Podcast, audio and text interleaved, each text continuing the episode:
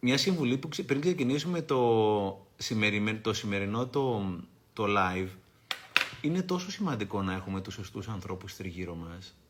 Γιατί όπως έλεγε ο Jim Rohn, γινόμαστε οι άνθρωποι που έχουμε τριγύρω μας.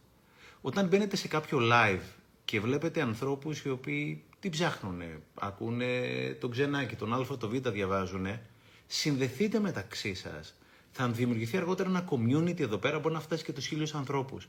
Βρείτε ανθρώπους που σας αρέσουν τα σχόλιά τους, οι τοποθετήσεις τους. Κάντε τους φίλους. Με αυτόν τον τρόπο αρχίζετε να ακολουθείτε ο ένας τον άλλον, να επηρεάζετε ο ένας τον άλλον και γίνεται μαγικά τι μαγικό και ένα από τα σημαντικότερα ωφέλη του να δουλεύω με τον εαυτό μου για το κοινό καλό, όπως θα πούμε σήμερα, γιατί υπάρχουν κάποιες παρανοήσεις, είναι ότι θα γνωρίσω εξαιρετικούς ανθρώπους, συνοδοιπόρους στο μονοπάτι. Όσοι είστε εδώ πέρα και βρείτε κάποια σχόλια ή κάποιον που κάτι θα πει και είναι ενδιαφέρον, συνδεθείτε μαζί του. Είναι τόσο εύκολο πια στη σημερινή εποχή των ηλεκτρονικών μέσων να συνδεθούμε μεταξύ μας και να επηρεάζουμε ένας τον άλλον. Επηρεάστε τους σωστούς ανθρώπους και κυρίως επηρεαστείτε από τους ανθρώπους- σωστούς ανθρώπους. Το σημερινό το live έχει τίτλο «Καταρχήν θα προσπαθήσω να το κρατήσω σε 60 λεπτά, σεβόμενος στο χρόνο. Δεν χρειάζεται να είμαστε 90 λεπτά, το έχω μαζέψει λιγάκι. Το σημερινό live έχει να κάνει με την εγωπάθεια και το γεγονός ότι το κομμάτι της προσωπικής εξέλιξης είναι πολύ όμορφο και μας αρέσει όλους, αλλά είναι πολύ καλό για να είμαι εγώ καλά, για να μπορώ να είμαι καλά με τους άλλους και να μπορώ να αντιλαμβάνομαι και την ανάγκη και των άλλων να είναι καλά. Δεν είναι μόνο εγώ για μένα. Γιατί εκεί πέρα τελειώνει και τελειώνει και άδοξα. Το σημερινό το live είναι παραγγελιά από τη φίλη μου τη Σορέτα, η οποία πριν από καιρό μου είπε, «Ρε Στέφανε, έχω κουραστεί με τον αρκισισμό και όλη αυτή την εγωπάθεια που τροφοδοτείται σε μεγάλο βαθμό και από τα μέσα και κυρίως από τα social media. Λέω, σε καταλαβαίνω και θα μαζέψω πληροφορία να, τα πούμε τα πράγματα, να πούμε κάποια πράγματα σήμερα. Το έχω οργανώσει όσο καλύτερα μπορώ να οργανώσω. Αν θέλετε πάρτε χαρτί και μολύβι, μπορεί να υπάρχουν κάποια σημεία, κάποιο βιβλίο, κάποια παρατήρηση που να αξίζει πραγματικά να κρατήσετε. Ελπίζω να αξίζει. Ε, ακούω πολλούς ανθρώπους που κάνουν προσωπική εξέλιξη, παρακολουθούν προσωπική εξέλιξη. Ξέρω πολλούς ανθρώπους που κάνουν ψυχοθεραπεία, παρακολουθούν ψυχοθεραπεία. Ξέρω πολλούς ανθρώπους που είναι στο μονοπάτι της αυτογνωσίας και είναι πάρα πάρα πολύ ωραίο να εξελίσσομαι. Αλλά για μένα υπάρχει μια υπερβολή σε κάποια πράγματα έχουμε πάει από την άλλη πλευρά. Έχω αρχίσει να ανακαλύπτω ποια είναι τα συναισθήματά μου κάνοντας ψυχοθεραπεία σαν θεραπευόμενος ή οτιδήποτε άλλο. Αλλά έχω φτάσει κάποιες φορές στο σημείο, ξέροντας τα συναισθήματά μου, να αποδέχομαι τα δικά μου συναισθήματα, θεωρώντας ότι όποιος άλλος διαφωνεί με τα δικά μου τα συναισθήματα πρέπει να είναι λάθος. Ε, έχω αρχίσει να βάζω όρια και κάνω πάρα πάρα πολύ καλά για να βάλω όρια. Αλλά δεν μου αρέσει να βάζουν οι άλλοι όρια. Ε, έχω αρχίσει να λέω τα δικά μου τα όχι. Και γουστάρω πάρα πολύ όταν λέω το όχι. Και το όχι πραγματικά ε, αυτοπροστατεύει και οριοθετεί. Και είναι πάρα πάρα πολύ σημαντικό. Ναι, αλλά έλα που όταν ο άλλος μου πει όχι το παίρνω και λίγο προσωπικά. Δεν κατάλαβα γιατί να μου πει όχι ο άλλος. Δεν κατάλαβα. Το κάνω και λίγο υπερβολικά θεατρικό για να καταλάβετε τι θέλω να πω. Ε, θέλω να μην έχω τοξικούς ανθρώπους πια στη ζωή μου. Και είναι δικαίωμά μου. Έχω αναλογιστεί ότι πολύ συχνά εγώ μπορεί να είμαι ο ίδιος τοξικός άνθρωπος για κάποιους άλλους. Οπότε θέλω πολύ ευγενικά, ιδανικά, να πω σε παρακαλώ δεν σε θέλω άλλο στη ζωή μου να κάνω μια εξήγηση. Ναι, αλλά όταν ο άλλος μου λέει δεν σε θέλω εσένα Στεφανάκο στη ζωή μου, το παίρνω προσωπικά. Και έχουμε φτάσει σε έναν κόσμο που ουσιαστικά το σημερινό live γίνεται γιατί κάποιοι από εμάς, και βάζω και τον εαυτό μου μέσα γιατί, μέσα γιατί έχω περάσει από αυτή τη φάση, καμιά φορά το κάνω. Κανένας δεν εξαιρείται από όλα αυτά τα πράγματα. Θεωρούμε ότι είμαστε και λίγο υπεράνω των άλλων. Οι δικές μου οι ανάγκες είναι πιο σημαντικές από τις ανάγκες των άλλων. Είμαι λίγο παραπάνω από τους υπόλοιπους. Και αυτό είναι πάρα πάρα πολύ λάθος. Όπως λέει και ο φίλος μου Αλέξιος, όλοι εδώ πέρα, όσοι είμαστε εδώ, είμαστε ανεξαιρέτως όλοι μας και εμείς οι κακοί στην ιστορία κάποιου άλλου. Είμαστε όλοι μας ανεξαιρέτως και εμείς οι κακοί στην ιστορία κάποιου άλλου. Και είναι πολύ καλό από το εγώ να φύγουμε και να πάμε στο εμείς. Είμαστε σε αυτόν τον κόσμο για να συνδεθούμε, για να αγαπήσουμε και να αφήσουμε τον κόσμο καλύτερο από τον βρήκαμε.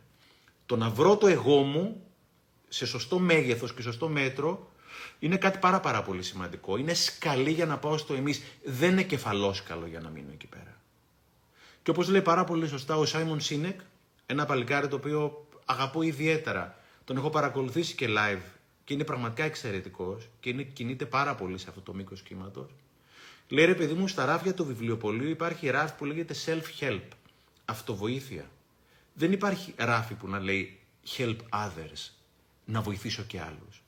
Οπότε όλη αυτή η ιστορία με το να είμαι εγώ καλά, με το να εξελίσσω, με το να βρω τα συναισθήματά μου, τα πατήματά μου, να οριοθετηθώ είναι κάτι πάρα πολύ όμορφο. Αλλά αν μείνεις στο εγώ θα δημιουργήσεις πάρα πάρα πολλά προβλήματα. Και νομίζω πολλοί από εμάς, και βάζω και τον εαυτό μου πρώτο, έχουμε περάσει και έχουμε μείνει πολλές φορές στο εγώ. Για να το κάνω πρακτικό, έχω χωρίσει το live αυτό σε 7-8 ενότητες, προσπαθώντας να εξηγήσω τι είναι αυτά τα πράγματα τα οποία θα μου κλέβει η εγωπάθεια; Το να είμαι προσκολλημένος στο δικό μου εγώ και να έχω αυτή την εγωπάθεια, αυτή την αυτοαναφορικότητα και συχνά αυτόν τον αρκισισμό είναι κάτι το οποίο θα μου κλέβει πράγματα. Ένα βασικό που θα μου κλέβει, θα μου κλέβει την ενσυναίσθηση προς τους άλλους ανθρώπους. Επιτρέψτε μου να χρησιμοποιήσω κάποια δικά μου παραδείγματα σήμερα, είναι δικές μου ιστορίες ως επιτοπλίστων, όχι μόνο, τις έχω περάσει πρώτο χέρι και θέλω να τις μοιραστώ μαζί σας. Είναι από 1,5 μήνα πριν είμαστε στην ενσυναίσθηση και το πώς το εγώ, μιλάω για το υπέρμετρο εγώ, θα μου κλέβει την ενσυναίσθηση και θα με εμποδίζει να συνδεθώ με συνανθρώπους μου. Είναι πριν από 1,5 μήνα έχει γίνει εκείνο το ατύχημα με τον Αντώνη στο Blue Star, όπου αυτοί τουλάχιστον ασυνείδητοι ναυτικοί σκότωσαν το παλικάρι αυτό. Έχω κάνει ένα post στο facebook, γιατί ένα από τα πράγματα που συχαίνομαι είναι η υπερβολική γενίκευση. Δεν είναι όλοι ναυτικοί έτσι. Δεν είναι όλα τα πλοία έτσι. Δεν είναι αυτό το πράγμα ο κανόνας. Αυτό είναι η εξαίρεση. Και όταν υπάρχει μια βασική τέτοια είδηση, τα ΜΜΕ οριάζουν και εμείς που τα ακολουθούμε πολλές φορές. Η ανάρτηση λέει ότι όχι, δεν ζούμε κατά τύχη. Δεν ζούμε κατά τύχη. Η συγκεκριμένη ναυτική είναι προφανώς η πολύ άσχημη και πάρα πολύ μικρή εξαίρεση. Για κάθε τέτοιο ναυτικό υπάρχουν χιλιάδες άλλοι έντιμοι άνθρωποι οι οποίοι ουσιαστικά βγάζουν το, μερο, το μεροκάματό της στη θάλασσα. Ήταν και ο πατέρας μου ένας από αυτούς. Γράφω ότι για κάθε έναν επίορκο αστυνομικό, γιατί υπάρχουν επίορκοι αστυνομικοί, υπάρχουν άλλοι χιλιάδες έντιμα νέα παιδιά της ελληνικής αστυνομίας που κάνουν εξαιρετικά τη δουλειά τους για πολύ χαμηλό μισθό, διακινδυνεύοντας τη ζωή τους για να κοιμούμαστε εμείς ήσυχοι. Για κάθε, επιτρέψτε μου την έκφραση, ημίτρελο, ιερωμένο, ο οποίος προσκαλεί το πίμνιό του σε επαναστάσεις εναντίον των ταυτοτήτων και εναντίον των εμβολίων του κορονοϊού, υπάρχουν χιλιάδες άλλοι κληρικοί σεμνοί, οι οποίοι ουσιαστικά οδηγούν το πίμνιό τους στο εξομολογούν και ουσιαστικά είναι leading by example σεμνά. Είναι από κάτω λοιπόν μια τύπησα σε εκείνο το, την ανάρτηση, Έφη λέγεται και πλέον είναι φίλη μου, η οποία κάνει μια, για τα δικά μου δεδομένα μια επίθεση. Λέει, έλεος κύριε Ξενάκη, αφήστε τα σχόλια και τις αναρτήσεις για τα like και τον αρκισισμό. Δεν καταλαβαίνετε γιατί έχουμε παιδιά τα οποία έχουν προβλήματα και εσείς δεν μπορείτε να το καταλάβετε αυτό το πράγμα. Επιτρέψτε μου την ελεύθερη μετάφραση, δεν το είπα ακριβώς έτσι έφυγε. Βλέπω παρακάτω το σχόλιο, είναι από τα σχόλια τα επιθετικά που πολύ εύκολα μπορείς να πλακωθείς με τον άλλον. Ξέρετε πόσο εύκολο είναι πια μέσα από το πληκτρολόγιο να αρχίσει ο blog, report, βλακίες κτλ. Και παρακάτω διαπιστώνω ότι αυτή η κοπέλα έχει ένα παιδί στο φάσμα του αυτισμού. Πιάνω την κουβέντα μαζί της και αντιλαμβάνομαι ότι η κοπέλα αυτή νιώθει κάτι το οποίο εγώ δεν μπορώ να νιώσω. Γιατί εμένα ο Θεός μου έχει δώσει την ευλογία να έχω δύο γερά παιδιά. Λίγο παρακάτω της στέλνω ένα μήνυμα, λέω: Μπορώ να έχω το κινητό σου τηλέφωνο.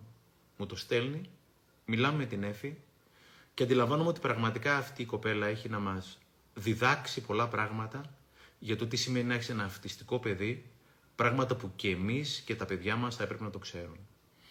Της λέω: Θες να κάνουμε ένα live το βράδυ σήμερα στο Instagram; Μπαμ, μπαμ, έτσι. Στη βράση κολλάει το σίδερο. Μου λέει μέσα.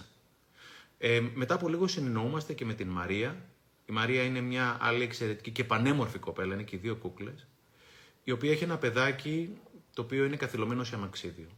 Λέω Μαρία, θέλεις, μου λέει μέσα. Πριν από 1,5 μήνα, και είναι αποθηκευμένο στο προφίλ μου, κάναμε τη Μαρία και την Έφη ένα live γύρω από την αναπηρία και τη συμπερίληψη. Το είδαν πάνω από χίλια άνθρωποι και έχει κάνει τώρα δεκάδες χιλιάδες views. Ήταν υπέροχο γιατί είναι πραγματικά πολύ μεγάλη ευλογία να μπορείς έστω και να προσπαθήσεις να νιώσεις αυτό το οποίο νιώθει ο συνάνθρωπός.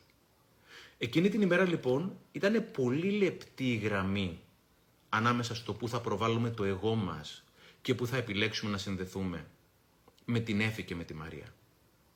Είναι τόσο λεπτή η γραμμή ανάμεσα στο αντιλαμβάνομαι, κατανοώ, που είναι απαραίτητο σε κάθε σχέση, ή κοιτάω την πάρτη μου και άντε και. Και όπως έλεγε και λέει ο Τζον Μάξουελ, λέει ότι όταν είμαι κοντά στους ανθρώπους, τι να τους αγαπάω. Όταν είμαι μακριά τους, τι να τους κρίνω. Όταν είμαι κοντά στους ανθρώπους, τι να τους αγαπάω. Όταν είμαι μακριά τους, τι να τους κρίνω. Και υπάρχει ένα πολύ μεγάλο εγώ στη μέση, το οποίο με εμποδίζει να δω παραπέρα. Άρα ουσιαστικά έχω ένα εγώ το οποίο μου κλέβει από την ενσυναίσθηση. Μιλάω για το υπερβολικό εγώ. Τι άλλο κάνει το εγώ; Μου κλέβει από την επικοινωνία. Δεν με, να, δεν με αφήνει να επικοινωνώ με τον συνάνθρωπό μου και συχνά και με τον εαυτό μου. Η ιστορία που θα σας πω είναι πριν από χρόνια. Την έχω μέσα στην καινούργια ομιλία που έχω ξεκινήσει. Κάνω να την Ελλάδα 8 φωτογραφίες, 8 ιστορίες. Είμαστε με το φίλο μου τον Στέφανο, συνονόματος, πολύ πολύ φίλος, και πριν από κάποια χρόνια συμβαίνει κάτι και ψιλοπαρεξηγούμαστε. Κάτι λέει ο ένας, κάτι λέει ο άλλος, κάτι υπονοεί ο ένας, κάτι υπονοεί ο άλλος και δεν το συζητάμε και όσο δεν το συζητάμε τα πράγματα γίνονται χειρότερα. Γιατί όπως λέει και κάποιος, η σιωπή δεν έλυσε ποτέ κανένα πρόβλημα. Η σιωπή δεν έλυσε ποτέ κανένα πρόβλημα. Κάποια στιγμή φτάνουμε στο σημείο σχεδόν να μην μιλιόμαστε καθόλου. Και τον παίρνω τηλέφωνο. Του λέω Στεφανάκο, θέλω να μιλήσουμε. Και ξέρεις, είναι πολύ βαρύ το τηλέφωνο, η συσκευή, για να πάρεις να κάνεις μια δύσκολη συζήτηση. Μου λέει που θα βρεθούμε, λέω, όλα σπίτι μου. Έρχεται σπίτι μου και όταν είσαι στον ίδιο χώρο με έναν άνθρωπο που σχεδόν δεν μιλιάζει, δεν μιλιάζει είναι πολύ δύσκολα τα πράγματα. Καθόμαστε ο ένας απέναντι από τον άλλο, το θυμάμαι σαν να είναι τώρα. Του λέω, θες να μιλήσω πρώτος εγώ ή εσύ; Μου λέει, μιλά εσύ. Μίλαγα περίπου 30, 40 λεπτά και του έλεγα ακριβώς τι είναι αυτό το οποίο με ενοχλούσε. Έλεγα το παράπονό μου, έλεγα το συνέστημά μου και ξεδίπλωνα όλη μου την αλήθεια. Ο φίλος μου δεν με διέκοψε καθόλου, δεν σκεφτόταν τι θα απαντήσει. Γιατί το εγώ θέλει να έχει δίκιο. Όταν κάνω μια κουβέντα, είναι καλό να αφήνω, όχι είναι καλό, είναι απαραίτητο να αφήσω το εγώ στην άκρη. Το εγώ θέλει να έχει δίκιο, παιδιά. Η αγάπη θέλει να ακούει. Ο φίλος μου έκανε check out το εγώ του έξω από την πόρτα, το ίδιο και εγώ τα αφήσαμε έξω. Με άκουσε. Δεν σκέφτηκε τι θα μου απαντήσει. Δεν μου είπε αν συμφωνεί, αν διαφωνεί. Κατανόησε πλήρως αυτά τα οποία έλεγα. Δεν συμφώνησε, αλλά τα κατανόησε. Ήρθε η σειρά του, του Στέφανου να μιλήσει. Έκανα το ίδιο κι εγώ. Είχα αφήσει το εγώ μου έξω. Έκατσα και τον άκουσα. Δεν το διέκοψα, δεν συμφώνησα, δεν διαφώνησα, αλλά τον κατανόησα. Αυτή η ιστορία κράτησε περίπου μια μισή ώρα. Μια μισή ώρα, 45 λεπτά ο ένας, 45 λεπτά ο άλλος. Στο τέλος έπρεπε να φύγει γιατί έπρεπε να πάει στην κόρη του, η κόρη μου είναι βαφτιστήρα μου. Είμαστε και κουμπάρι συν της άλλης. Ήτανε ε, μία ώρα και 30 λεπτά περίπου με απόλυτη κατανόηση. Δεν ξαναμιλήσαμε ποτέ για το συγκεκριμένο το γεγονός. Δεν χρειάστηκε. Από εκείνη τη μέρα αυτός ο άνθρωπος είναι αδερφός μου, δεν είναι καν φίλος μου. Γιατί; Γιατί αυτή μια μισή ώρα της απόλυτης κατανόησης και επικοινωνίας θα μας συνδέει για πάντα στη ζωή μας. Για πάντα όμως. Θα μου πεις ότι ναι, εκείνη τη μέρα όμως Στεφανάκου ήταν δύο παράλληλοι μονόλογοι. Ήταν δύο παράλληλοι μονόλογοι. Με απόλυτη κατανόηση όμως. Και ξέρετε, στην επικοινωνία είναι μέσα στην ομιλία, ξαναλέω, που έχω ξεκινήσει κανόνα την Ελλάδα αυτή η ιστορία. Στην επικοινωνία δεν είναι απαραίτητο να συμφωνήσω. Είναι απαραίτητο να κατανοήσω. Και για να κατανοήσω είναι απαραίτητο να ακούσω. Και έλεγε η Τζούλια Κάμερον Έχουν γραφτεί εντωμεταξύ χιλιάδες βιβλία για το πώς θα μιλήσω, πώς θα έχει το σωστό ηχόχρωμα η φωνή μου, πώς θα είναι η σωστή, το σωστό body language, πώς θα μιλήσω κτλ. Χιλιάδες βιβλία. Υπάρχουν ελάχιστα βιβλία για το πώς θα ακούσω. Ένα από αυτά είναι τη Julia Cameron, το Listening Path, μέσα στο οποίο η Cameron λέει ένα πολύ ωραίο quote, δεν θυμάμαι πιανού, και λέει Listening is a form of spiritual hospitality. Το να ακούω είναι μια μορφή ψυχικής φιλοξενίας.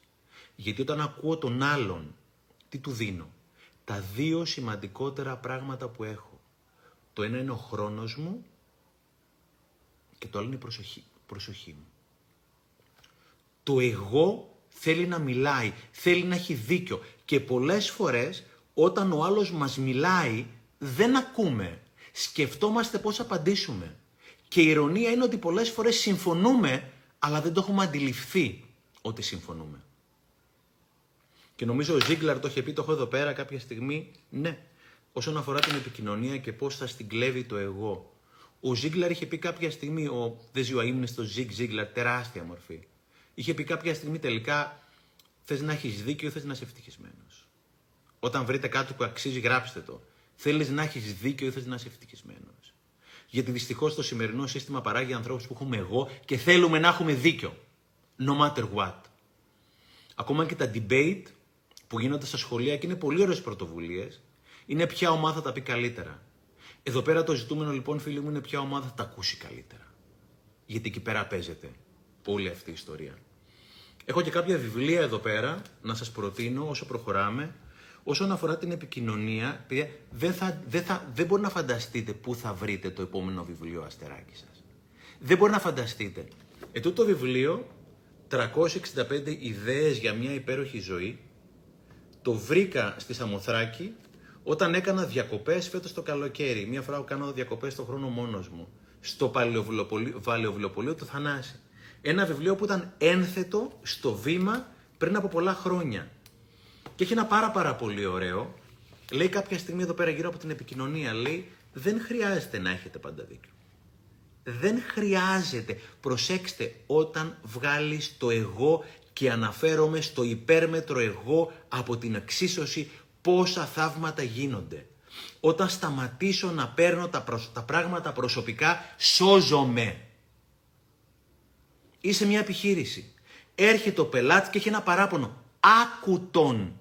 Είναι δωρεάν έρευνα αγοράς. Εάν κρίνεις, απάντησε. Εάν κρίνεις όχι, πες το ευχαριστώ. Δεν το ήξερα αυτό το πράγμα. Όταν σταματήσω να παίρνω τα πράγματα προσωπικά, σώζομαι. Σώζω και εμένα και τους άλλους. Και λέει εδώ πέρα στο βιβλιαράκι αυτό, δεν χρειάζεται να έχετε πάντα δίκιο. Αφήστε τους άλλους να πούν την άποψή τους, έστω και αν διαφωνείτε μαζί τους. Αφήστε τους άλλους να πούν την άποψή τους, ιδίως αν διαφωνείτε μαζί τους. Σταματήστε να, να υπερασπίζεστε αιμονικά την άποψή σας. Δοκιμάστε το και δείτε πώς θα ελαφρύνει την ατμόσφαιρα. Ναι, συμφωνώ ταξιάρχη μου, δεν έχουμε μάθει να ακούμε. Γιατί το εγώ θέλει να μιλάει. Και το παιδί μου, ο άνθρωπός μου, ο ίδιος μου εαυτός θέλει να μου πει κάτι. Και δεν το ακούω. Το βιβλιαράκι αυτό λέγεται 365 μέρες για μια υπέροχη ζωή δεν θα το βρείτε στα βιβλιοπολία. Θα βρείτε απίστευτα διαμαντάκια βιβλία στο Θησίο και στο Μοναστηράκι στα Παλαιοβιβλιοπολία. Σάββατο, Κυριακή ή ιδανικά καθημερινή πηγαίνετε στα Παλαιοβιβλιοπολία, Θησίο, Μοναστηράκι. Πολλά από αυτά έχουν χωρισμένα τα section με τα βιβλία και θα βρείτε και αυτοβοήθεια σε πολλά από αυτά. Άρα το δεύτερο πράγμα το οποίο μου κλέβει το εγώ, μου κλέβει την επικοινωνία, το να ακούω πέρα από την ενσυναίσθηση που ναι υπάρχει κάποιο κοινό ανάμεσα σε αυτά τα δύο. Τι άλλο μου κλέβει το εγώ ρε γαμό την τρέλα μου; Μου κλέβει τη χαρά ρε παιδιά. Δεν υπάρχει πιο ωραίο πράγμα να μοιράζεσαι από το να μοιράζεσαι. Δεν υπάρχει τίποτα πιο ωραίο πράγμα από το να μοιράζεσαι. Αγαπημένο ντοσιέ, το έχω εδώ και 20 χρόνια. Η Μέρη Καπετανοπούλου παλιά φίλη και συνάδελφος από το κομμάτι της διαφήμισης. Η Μέρη ήταν υπεύθυνη στις χορηγίες της Λίο Μπερνέτ, προέρχομαι από το κομμάτι της διαφήμισης. Έρχεται μια μέρα στο γραφείο στην Αργυρούπολη η Μέρη και κρατάει αυτό το υπέροχο folder. Ηρίστον παρόδο, αν κάποιος ξέρει τι κάνει η Μέρη Καπετανοπούλου που την έχω χάσει, θα είναι μεγαλούτσικη τώρα. Α μου στείλει ένα μήνυμα, θέλω να ξέρω αν είναι καλά οι φίλοι μου. Έρχεται στο γραφείο, κρατάει αυτό το υπέροχο δερμάτινο folder. Της μιλάω στο πολιτικό, λέω κυρία Καπιτανοπούλου, τι, είναι ωραία, τι ωραίο που είναι αυτό το folder. Μου λέει Στεφανάκος, αρέσει; Λέω μου αρέσει πολύ. Μου λέει δικό σου. Λέω τι εννοείται. Μου λέει δικό σου. Όχι λέω, αφού είναι δικό σας. Όχι μου λέει. Ήταν δικό μου. Τώρα πια είναι δικό σου. Και με αυτή την κίνηση, παιδιά, 20 χρόνια, ε, άλλαξε τελείως τον τρόπο που βλέπω τα πράγματα. Έτσι για πλάκα, αυτή η γυναίκα έβγαλε το αγαπημένο της ντοσιέ, μου το χάρισε και φυσικά τώρα το έχω μαζί μου συνέχεια και έχω όλα τα πολύτιμα πράγματα μαζί μου, χαρτιά, έγγραφα κτλ. Να θυμάμαι εκείνη τη μοναδική στιγμή, αλλά θυμάμαι και τη φίλη μου. Δεν υπάρχει τίποτα πιο ωραίο από το να μοιράζεσαι. Δεν υπάρχει τίποτα πιο ωραίο. Ναι, είναι πολύ σημαντικό να έχω πρώτα εγώ. Διαφορετικά θα είναι θυματοποίηση. Γιατί ο Χριστός είχε πει ο έχουν τους δύο χιτώνες να δίνει τον έναν. Δεν είχε πει ο έχουν τον έναν να το δίνει θυματοποίηση. Αλλά φίλε όταν είσαι καλά εσύ δώσε, μοιράσου, θα χαρείς, θα ευτυχήσεις. Ο Δαλάη Λάμα έλεγε ένα μαγικό, λέει αν θες να είσαι ευτυχισμένος, κάνε κάποιον άνθρωπο ευτυχισμένο. Αν θες να είσαι ευτυχισμένος, κάνε κάποιον άνθρωπο ευτυχισμένο. Και υπάρχουν δύο μαγικοί νευροδιαβιβαστές στο ανθρώπινο σώμα, δύο ορμόνες, η ορμόνη της ερετονίνης και η ορμόνη της οκυτοκίνης. Είναι οι ορμόνες αγάπης. Κάθε φορά που μοιράζομαι, αγαπώ, δίνω, προσφέρω, χωρίς σκοπιμότητα. Το να δίνω με σκοπιμότητα για να δεν είναι αγάπη, είναι συναλλαγή. Κάθε φορά που δίνω το, το, το εσωτερικό μου φαρμακείο, έχω ένα εσωτερικό φαρμακείο εδώ πέρα μέσα, μου δίνει ό,τι καλύτερο για την υγεία μου, όπως θα δούμε και παρακάτω.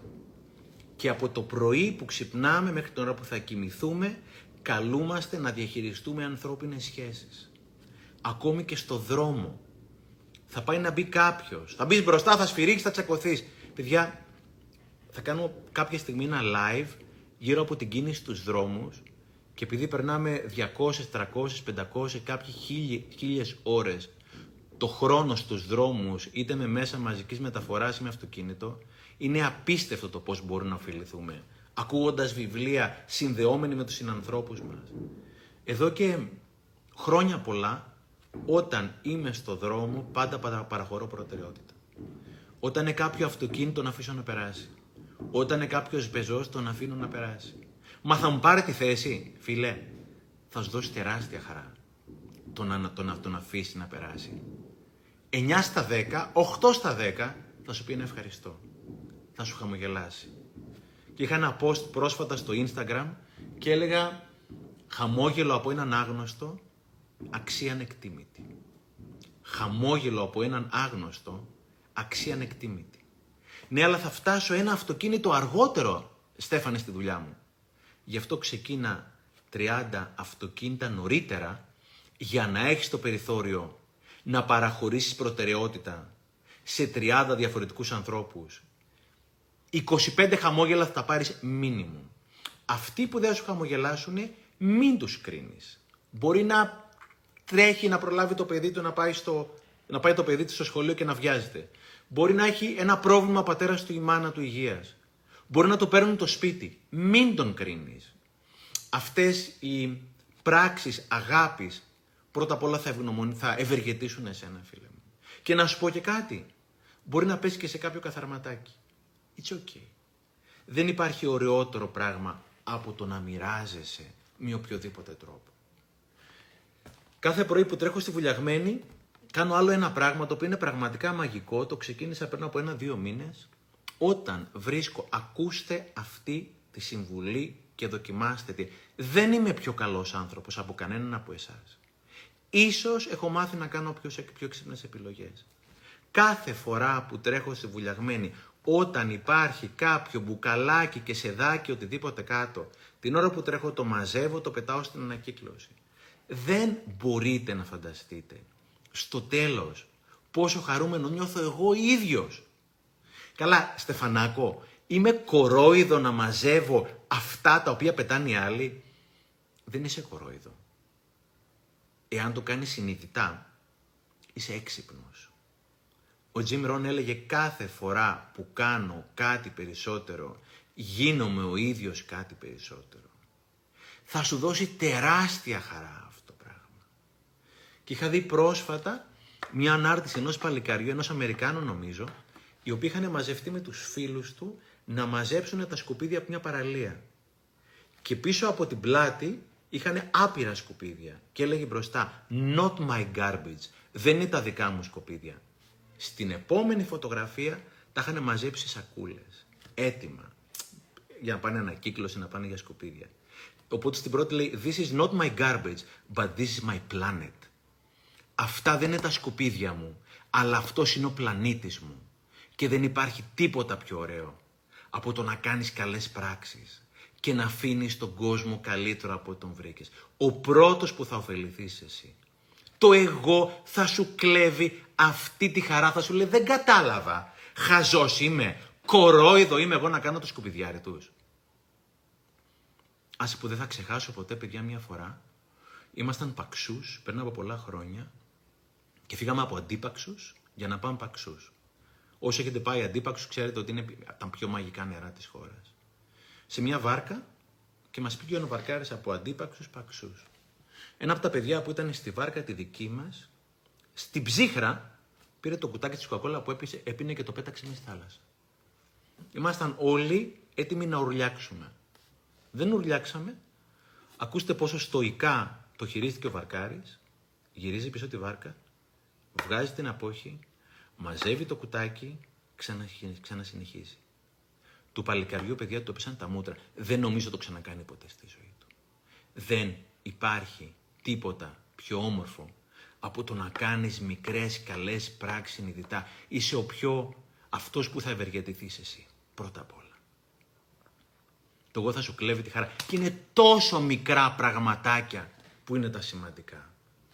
Μένω εδώ πέρα στη βούλα εγώ, σε ένα υπερυψωμένο σπίτι και για να ανέβει κάποιος επάνω μπαίνει από τον καράζ, παίρνει το ασανσέρ και ανεβαίνει επάνω γύρω στα 30 δευτερόλεπτα. Είναι αρκετά ψηλά. Κρατάει διαδρομή γύρω στα 30 δευτερόλεπτα. Κάθε φορά που έρχεται το κορίτσι μου στο σπίτι, και όχι μόνο, και κάποιοι φίλοι μου, αλλά ας πούμε για το κορίτσι μου, έχω ήδη στείλει το ασανσέρ κάτω και την περιμένει. Για να μην περιμένει 30 δευτερόλεπτα. Είναι τα 30 δευτερόλεπτα σημαντικά, εννοείται όχι. Είναι η έννοια. Είναι το care. Είναι η φροντίδα είναι η αγάπη ότι προσφέρω σε κάποιον άλλον άνθρωπο. Μην τσιγκουνεύεστε την αγάπη. Μην τσιγκουνεύεστε την προσφορά. Όποιος τσιγκουνεύεται την αγάπη, τσιγκουνεύεται τη ζωή. Και είναι πολύ μίζερη η ζωή όταν λες καλά χαζός είμαι εγώ. Άρα το εγώ, εάν δεν το ελέγξεις, θα σου κλέβει ουσιαστικά τη χαρά. Αλλά μια και είπαμε για το κομμάτι χαρά και μίλησα για το κορίτσι μου, να πάμε λίγο στο κομμάτι της σχέσης. Το εγώ θα σου κλέβει τις σχέσεις, παιδιά. Το εγώ θα σου κλέβει τη σχέση με τον άνθρωπό σου. Μάρτιο φέτος, νομίζω σχεδόν όλοι ξέρετε την περιπέτεια που πέρασα, 8 μέρες στο κρατητήριο για μια εκκρεμότητα που είχε η εταιρεία μου πριν από 9 χρόνια. Χαζομάρα μου, λάθος, ένα πολύ μεγάλο μάθημα. 6 Μαρτίου, 10.30 ώρα το πρωί, 10 ώρα το πρωί, έξω από το σπίτι μου κατεβαίνω, με περιμένει ο αστυνομικός, με τα πολιτικά, ο κύριος Ξενάκης, λέω ναι. Νόμιζα ότι ο άνθρωπος είναι φαν και ήθελε να υπογράψω κάποιο βιβλίο, μου λέει παρακαλώ ελάτε μαζί μας στη Γαδά. Έγινε αυτό που έγινε, κράτησε 8 μέρες. Το πρώτο τηλέφωνο ήταν στο κορίτσι μου στη Μαρία μου. Λέω μωρό μου γίνει αυτό και αυτό. Μου λέει: Μην ανησυχείς, πες μου που είσαι. Λέω: Σε λίγο θα είμαι στη Γαδά. Σε παρακαλώ, θέλω να φέρεις τα πράγματά μου, γιατί θα μείνω κάποιες μέρες. Ήξερα όταν διαδικαστικό θέμα ήταν θέμα ημερών. 12 η ώρα έρχεται η Μαρία στη Γαδά, μου φέρνει τα απαραίτητά μου και είναι πολύ όμορφος στα απαραίτητά σου το βασικό να είναι τα βιβλία σου. Είναι πολύ πολύ ωραίο τα απαραίτητά σου το βασικό να είναι τα βιβλία σου. Μου φέρει τα βιβλία κάποια άλλα πράγματα.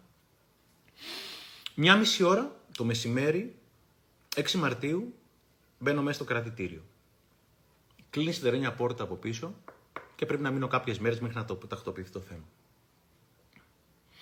Έβλεπα στα μάτια του κοριτσιού μου στη Μαρία μου αν μπορούσε να μπει εκείνη μέσα θα είχε μπει. Εάν 6 Μαρτίου, μία μισή το μεσημέρι, στο κεντρικό κτίριο της Γαδάς της αστυνομίας της Αλεξάνδρας, εάν η Μαρία μπορούσε να έχει μπει για μένα, θα είχε μπει για μένα. Είναι τόσο όμορφο να έχεις μια τόσο υπέροχη σχέση με έναν άνθρωπο ο οποίος θα μπορούσε να δίνει τον νεφρό του για σένα ή να μπει στη φυλακή για σένα. Σε μια κοινωνία όπου όπως λέει ο δικός μου δάσκαλος, ο Αντώνης ο Καλογύρου, έχουμε γίνει αρπακτικά και το πρώτο πράγμα που σκεφτόμαστε είναι τι θα πάρω από μια σχέση. Η Μαρία μου ήταν κάθε μέρα στο κρατητήριο, στο επισκεπτήριο, ήταν 7 κρατητήρια κάθε απόγευμα. Όταν βγήκα έξω μου είπε ότι κάθε απόγευμα που ερχόμουν έκλεγα τα πυρηνά μου δάκρυα, αλλά όταν έμπαινα μέσα έπρεπε να μου δεις χαμογελαστή και δυνατή για να σου φτιάξει το ηθικό σου και σένα. Η Μαρία μου ήταν έξω από το κτίριο της Γαδά 14 Μαρτίου, πάλι μία ώρα το μεσημέρι που είχα τελειώσει και είχα βγει.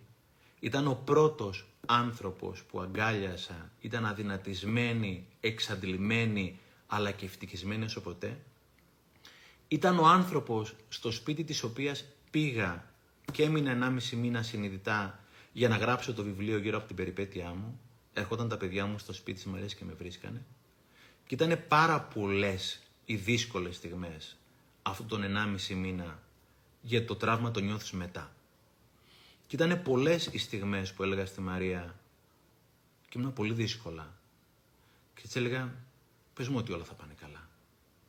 Έχω ανάγκη να μου πεις ότι όλα θα πάνε καλά και μου έλεγε συνέχεια η Μαρία, όλα θα πάνε καλά αγόρι μου υπέροχο. Μου το έλεγε συνέχεια. Κάποια στιγμή, αφού τελείωσε αυτός ο μήνας, ο 1,5 μήνας, λέω ρε αγάπη μου είναι ο πιο ωραίος μήνας εγκλισμού που κάναμε ποτέ οι δυο μας. Όχι μου λέει αγάπη μου, δεν είναι ο μήνας εγκλισμού, είναι ο μήνας του μέλους που δεν κάναμε ποτέ. Και κάποια στιγμή στο τέλος της πετάω, κάποια στιγμή λέω: Δεν ξέρω τι θα έκανα χωρίς εσένα. Μου λέει και δεν θα χρειαστεί ποτέ να μάθεις.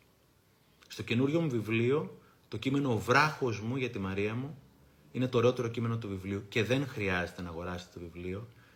Νομίζω 20 Μαΐου που πέρασε, στο προφίλ μου στο facebook και στο instagram, έχω ολόκληρο το κείμενο Ο βράχος μου. Για ποιο λόγο το αναφέρω; Όλοι θέλουμε μια Μαρία στη ζωή μας. Όλοι θέλουν μια Μαρία ή έναν Μάριο στη ζωή μας. Κάποιον που θα μπαινε μέσα φυλακή για μας. Κάποιος που θα δίνει την ίδια τη ζωή του για μας. Κάποιος ουσιαστικά που θα μας αγαπήσει άνευ όρων, όπως λέει ο φίλος μου ο πατέρας ο Λίβιος. Όχι άνευ ορίων, άνευ όρων. Όλοι θέλουμε την αγάπη άνευ όρων. Έχω μια ερώτηση. Ποιος από εσάς θα δώσει την αγάπη άνευ Έχω κουραστεί να βλέπω ανθρώπους και να ακούω δυστυχώς νέα παιδιά ότι τον θέλω έτσι και έτσι και έτσι και έτσι ή την θέλω έτσι και έτσι και... Εσύ τι θα δώσεις ρε φίλε; Εσύ τι θα δώσεις; Τι θα δώσεις; Και έχει δίκιο καλογύρου. Ξέρουμε πολύ καλά πώς τον θέλουμε, τι θέλουμε να πάρουμε. Όταν θα έρθει η ώρα να δώσεις, τι θα δώσεις αυτή τη σχέση ρε; Ήρθες μόνο για να πάρεις; Μήπως θεωρείς ότι αυτός ο οποίος δίνει είναι κορόιδο; Γι' αυτό έχουμε τόσο μεγάλο πρόβλημα να κάνουμε σχέσεις. Γιατί δίνουμε τη μεζούρα και δίνουμε το μυρογνωμόνιο και με τον πόντο και αυτό δεν είναι αγάπη. Αυτό είναι συναλλαγή. Είναι δίνω για να παίρνω. Όταν αγαπάς δίνεις με την ψυχή σου. Και γι' αυτό δεν έχουμε τη σχέση που έχουμε. Που θέλουμε. Ξέρω ότι θέλω να πάρω. Τι σκάτα θα δώσεις. Το ξαναλέω. Και είπα την ιστορία γιατί εκείνη την ημέρα η Μαρία για πάρτι μου θα μπαινε φυλακή για μένα. Και όλοι θέλουμε τη Μαρία. Ποιος θέλει να γίνει Μαρία; Ναι, αλλά αυτό είναι κορόιδο, δεν θέλουμε κτλ. Ναι, άλλο. Τα βάζουμε με μεζούρα, ρε φίλοι. Γι' αυτό δεν έχουμε αυτό που θέλουμε. Για το εγώ σου λέει, Όχι, όχι, κοίτα την πάρτη σου. Και δεν υπάρχει περίπτωση να αγαπήσεις και να αγαπηθείς αν δεν συνδεθείς. Αγάπη, άνευ, όρων, όχι άνευ ορίων που λέει πάρα πολύ εύστοχα ο πατέρας Χαράλαμπος ο Λίβιος. Και σας έχω ένα πολύ ωραίο νέο, γιατί το θέμα με τις σχέσεις το έχω καλύψει και παλιότερα και με τη Μάρια τη Λαουτάρη, τη φίλη μου που ασχολείται πάρα πολύ με το κομμάτι των σχέσεων και είναι, πάρα, είναι, είναι coaching expert. Μάρια, ελπίζω να το λέω καλά. Μίλησα με την Αθηνά την Μάρτου, η οποία είναι ε, coaching στο κομμάτι των κοριτσιών και κοουτσάρει κορίτσια για το πώς να έχουν μια σχέση, που να βάζουν τα όρια τους, που να λένε ναι, που να λένε όχι. Και μίλησα και με τους Men of Style, που είναι φίλοι μου τα παιδιά, που κοουτσάρουν αγόρια. Και συμφωνήσαμε στο μέλλον, στον επόμενο μήνα το πολύ, θα κάνουμε ένα live όπου εγώ θα το συντονίσω, θα μιλήσει η Αθηνά εκ μέρους της και θα μιλήσει και ο Χρήστος εκ μέρους της Men of Style να δούμε για ποιο λόγο, για ποιο λόγο, για, για, για ποιος λόγο, γιατί σκατά κάνουμε και δεν έχουμε τις σχέσεις που θέλουμε. Δώσε ρε, δώσε, δώσε την ψυχή σου. Αν ο άλλος αποδεχθεί ανάξιος ή ανάξια, it's okay. Μπορεί να πούμε και το bye bye. Αλλά μην μπαίνει σε μια σχέση για το τι θα πάρεις. Μην μπαίνει σε μια σχέση με τη μεζούρα. Δώσε και μην κρατάς τευτέρι. Δεν είναι αγάπη αυτό το πράγμα. Γι' αυτό ήθελα να πω την ιστορία για τη Μαρία μου. Έτσι θα πρέπει να λειτουργούν μια σχέση. Θέλω να μπει ο άλλος φυλακή για μένα. Εγώ θα μπαίνα για τον άλλον φυλακή. Εδώ σε θέλω. Άρα το εγώ σου βάζει φρένο στην αγάπη και γι' αυτό δεν αγαπάς. Θεωρείς ότι είναι χαζομάρα να δώσω. Φίλε δεν είναι χαζομάρα. Χαζομάρα να μην δώσεις. Αφού έχεις δώσει πρώτα στον εαυτό σου. Αυτά και με τις σχέσεις. Χρήματα και δόξα. Χρήματα και δόξα. Θεωρούμε ότι από αυτή τη ζωή θα μείνουν τα φράγκα, θα μείνει η δόξα, θα μείνουν οι followers. Παπάρια. Μόνο η αγάπη θα μείνει. Μόνο η αγάπη θα μείνει. Ναι, θέλουμε τα χρήματα. Ναι, θέλουμε την επιτυχία. Και εγώ είμαι υπέρ της ελεύθερης οικονομίας. Και εγώ ήμουν και είμαι επιχειρηματίας. Αλλά δεν είναι το βασικό. Το βασικό είναι η αγάπη.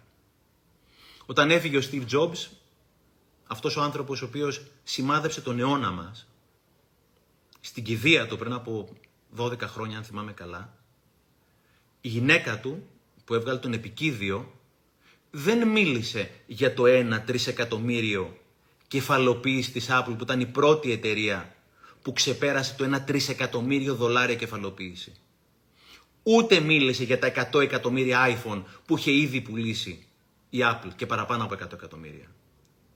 Ξέρετε τι είπε στον επικίδιο; Μίλησε για τη μέρα που ο Steve Jobs χόρευε με την κόρη του την ημέρα της αποφύτησής από το σχολείο και της έλεγε τρυφερά λόγια. Αυτά έλεγε στον επικίδιο για τον Steve Jobs. Δεν έλεγε το 1 εκατομμύρια δολάρια. Πάρτε το χαμπάρι. Μόνο η αγάπη θα μείνει μετά. Μόνο η αγάπη θα μείνει. Και το εγώ τι σου λέει, μαλάκα είσαι χαζός, μην αγαπάς ρε. Μαλάκας είσαι. Μαλάκας είναι αυτός που δεν αγαπάει. Έχω να σας πω. Κορόιδο είναι αυτός που δεν αγαπάει. Εφόσον πρώτα έχει δώσει τον εαυτό του. Δόξα, φήμη. Παρακολουθούσα την ομιλία του Νίκου Τουγκάλη, ε, του σημαντικότερου ίσως μπασκετμπολίστα που ανέδειξε ποτέ η Ευρώπη. Στο Hall of Fame. Την μεγαλύτερη καταξίωση που μπορεί να δεχθεί κάποιος αθλητής εν ενεργεία. Όταν κάποια στιγμή ζήτησαν τον Νίκο Κοντογκάλη να αναφερθεί στην πιο σημαντική στιγμή της καριέρας του, ξέρετε τι είπε; Δεν είπε ούτε για το Ευρωμπάσκετ το 87 που φέραν την κούπα πίσω η εθνική μας ομάδα, ούτε για τα Final Four του Άρη που πήγαν με τον πρόσφατα συγχωρεμένο τον Ιωαννίδη. Είπε η σημαντικότερη στιγμή της καριέρας μου ήταν όταν ήμουν Θεσσαλονίκη μια μέρα και περπατούσα και μια κυρία από πίσω μου φωνάζει «Νίκο, Νίκο» και γυρίζω να δω και νόμιζα ότι ήταν μια κυρία η οποία ήθελε αυτόγραφο και φωτογραφία και με παίρνει αγκαλιά και την πιάνουν τα κλάματα. Και τη λέει θέλω να σε ευχαριστήσω, Νίκο, γιατί έσαι το παιδί μου. Γιατί το παιδί μου ήταν ναρκωμανής. Και το 87 που φέρατε την κούπα πίσω, εσύ και ο Γιαννάκης και όλη αυτή η τεράστια ομάδα, δώσατε νόημα στο παιδί μου και βρήκε το νόημα της ζωής του. Ασχολήθηκε με τον μπάσκετ, τον αθλητισμό Έκοψε τα ναρκωτικά. Έσωσε το παιδί μου. Και τον είχε αγκαλιά και έκλαιγε. Και είπε ο Γκάλης, αυτή ήταν η σημαντικότερη στιγμή της ζωής μου. Αυτή ήταν η σημαντικότερη στιγμή της ζωής μου. Και είπε στο τέλος ένα μαγικό. Εμείς οι αθλητές λέει έχουμε χρέος να γυρίσουμε όλο το καλό στην κοινωνία. Έχουμε χρέος να γυρίσουμε όλο αυτό το καλό στην κοινωνία. Μόνο αγάπη μένει στο τέλος. Και το εγώ τι σου λέει, το υπέρμετρο εγώ, μην αγαπάς, ρε, μαλάκας είσαι. Μαλάκας είναι αυτός που δεν αγαπάει, έχω να σας πω, καλή μου φίλη. Δόξα, φήμη και χρήματα. Είμαστε πάλι στο κομμάτι αυτό. Την ιστορία αυτή μας την είχε πει ο Σάρμα, ο Ρόμπιν Σάρμα, φίλος και μέντορας. Νομίζω ο Σάρμα, νομίζω ήταν ο Ντίνο Ράτζα, ο Ιουγκοσλάβος, τεράστιος μπασκετμπολίστας που κοουτσάριζε προσωπικά, ίσως να μην ήταν ο Ράτζα αλλά κάποιος άλλος, κρατήστε την ιστορία και τα ονόματα. Και ο Σάρμα περιμένει το Ράτζα, που ήταν τότε στην, στο NBA, για να τελειώσει από το μάτσα να πάνε να κάνουν τη συνεδρία τους κτλ. Και το Ράτζα, τον Τίνο Ράτζα τον περιμένουν 100 παιδιά για ε, αυτόγραφα. 100 παιδιά για αυτόγραφα και φωτογραφίες. Έκατσε μας λέει ο Σάρμα και υπέγραψε κάθε τελευταίο αυτόγραφο. Δεν άφησε ούτε ένα παιδί παραπονεμένο. Ούτε ένα παιδί δεν άφησε παραπονεμένο. Του πήρε μία ώρα. Και αντιλαμβάνεστε πόσο κόστιζε η ώρα του Ράτζα, του Ντίνο Ράτζα, εκείνη την εποχή που ήταν από τους top, ήταν ο Αντετοκούμπο του NBA εκείνη την εποχή και πόσο στήγησε και στοιχίζει η ώρα του Σάρμα. Πολλά, πολλά μηδενικά. Και του λέω Σάρμα γιατί το κάνεις αυτό το πράγμα; Λέει ποτέ δεν έχω αφήσει κάποιο παιδί που θέλει αυτόγραφό μου χωρίς να δώσω αυτόγραφο. Ποτέ δεν έχω αφήσει κάποιο παιδί χωρίς αυτόγραφο. Και του λέει, αν θυμάμαι καλά, του είπε It takes so little to make somebody happy. Είναι τόσο λίγο στοιχίζει, παίρνει, κοστίζει για να κάνεις κάποιον χαρούμενο. Είναι τόσο εύκολο να κάνεις κάποιον χαρούμενο. Ξεχάστε τη δόξα, ξεχάστε τα πλούτη, ξεχάστε τα φράγκα. Είναι ωραία αυτά. Δεν είναι ο λόγος που είμαστε εδώ πέρα. Μάλιστα ο Κιάνου Ρίβς, αν θυμάμαι καλά, ο Κιάνου Ρίβς το είχε πει και ήταν ένα μαγικό. Λέει όποιος, εύχομαι όλοι να μπορείτε να βγάλετε μπόλικα χρήματα που θέλετε. Όλοι σας. Για να καταλάβετε ότι δεν ήταν αυτό που ψάχνετε. Την αγάπη ψάχνετε. Και ήμουνα πρόσφατα με τη φίλη μου την Ιωάννα την Παλαιοσπύρου, η οποία ήταν και νωρίτερα στο live, ίσως η Ιωάννα το ακούσει αυτή τη στιγμή. Είναι αυτό που είχαμε πει εκείνη την ημέρα. Η Ιωάννα είναι η νέα κοπέλα, αυτή η κούκλα, που υπέστη αυτή την τεράστια επίθεση με το βιτριόλι και έγινε όλο αυτό το πράγμα που έγινε. Μιλάγαμε, είχαμε βρεθεί κάποια στιγμή και μιλάγαμε, τα λέγαμε από κοντά και κάποια στιγμή μου δείχνει ένα μήνυμα από μία μαμά η οποία σε έστειλα μήνυμα και τη λες: Ευχαριστώ πάρα πολύ για αυτό που έκανες για το παιδί μου. Και λέει: Ιωάννα, με μηνύματα, τι έκανα. Λέει: Το παιδί μου, παιδί νομίζω, αν θυμάμαι καλά, η Ιωάννα μπορεί να κάνω λάθος, συγγνώμη, ήταν δημοτικό, ήταν μικρό παιδί και εμφάνισε παιδικό καρκίνο. Αντιλαμβάνεσαι την το παιδί σου να διακανωστεί με καρκίνο. Και το παιδί της είπε στη μαμά: Μαμά, θα το παλέψω. Θα το παλέψω όπως η Ιωάννα. Αφού τα κατάφερε η Ιωάννα, θα τα καταφέρω κι εγώ. Και μου το έδειχνε η Ιωάννα με δάκρυα στα μάτια εκείνη την ημέρα, πριν από μια εβδομάδα. Και μου λέει να σου πω κάτι, Στεφανάκο, και το είπε εν πλήρη συνειδήση. Άξιζε που πέρασα όλη αυτή την ιστορία, που καταστράφηκε ολόκληρο το πρόσωπό της, λείπει ολόκληρο το αυτί της και χρειάζεται να κάνει πολλές επεμβάσεις ακόμα για να αρχίσει να επανέρχεται. Και γυρίζει και μου λέει αυτή η κοπέλα, μου λέει η Ιωάννα Παλαιοσπύρου, μου λέει Στεφανάκο, άξιζε που πέρασε όλη αυτή την ιστορία και μόνο για αυτό το παιδί και μόνο για αυτό το μήνυμα που βοήθησε ένα παιδί να βρει τη δύναμη να καταπολεμήσει τον καρκίνο, άξιζε πέρασε όλη αυτή η περιπέτεια. Μόνο η αγάπη θα μείνει, φίλοι μου, τίποτα άλλο δεν θα μείνει. Τα άλλα είναι παπάρια. Είναι ωραία. Θα δώσουμε στα παιδιά μας σπίτια, ακίνητα, μετοχές. Αγάπη θα μείνει. Όταν έγραψα το βιβλίο για τον πατέρα μου, μόνο αγάπη είχε μέσα και ιστορίες. Και το εγώ τι σου λέει, μην αγαπάς, μην είσαι κορόιδο. Εγώ να σου πω ότι κορόιδο είναι αυτός ο οποίος δεν αγαπάει λοιπόν. Συγχύστηκα.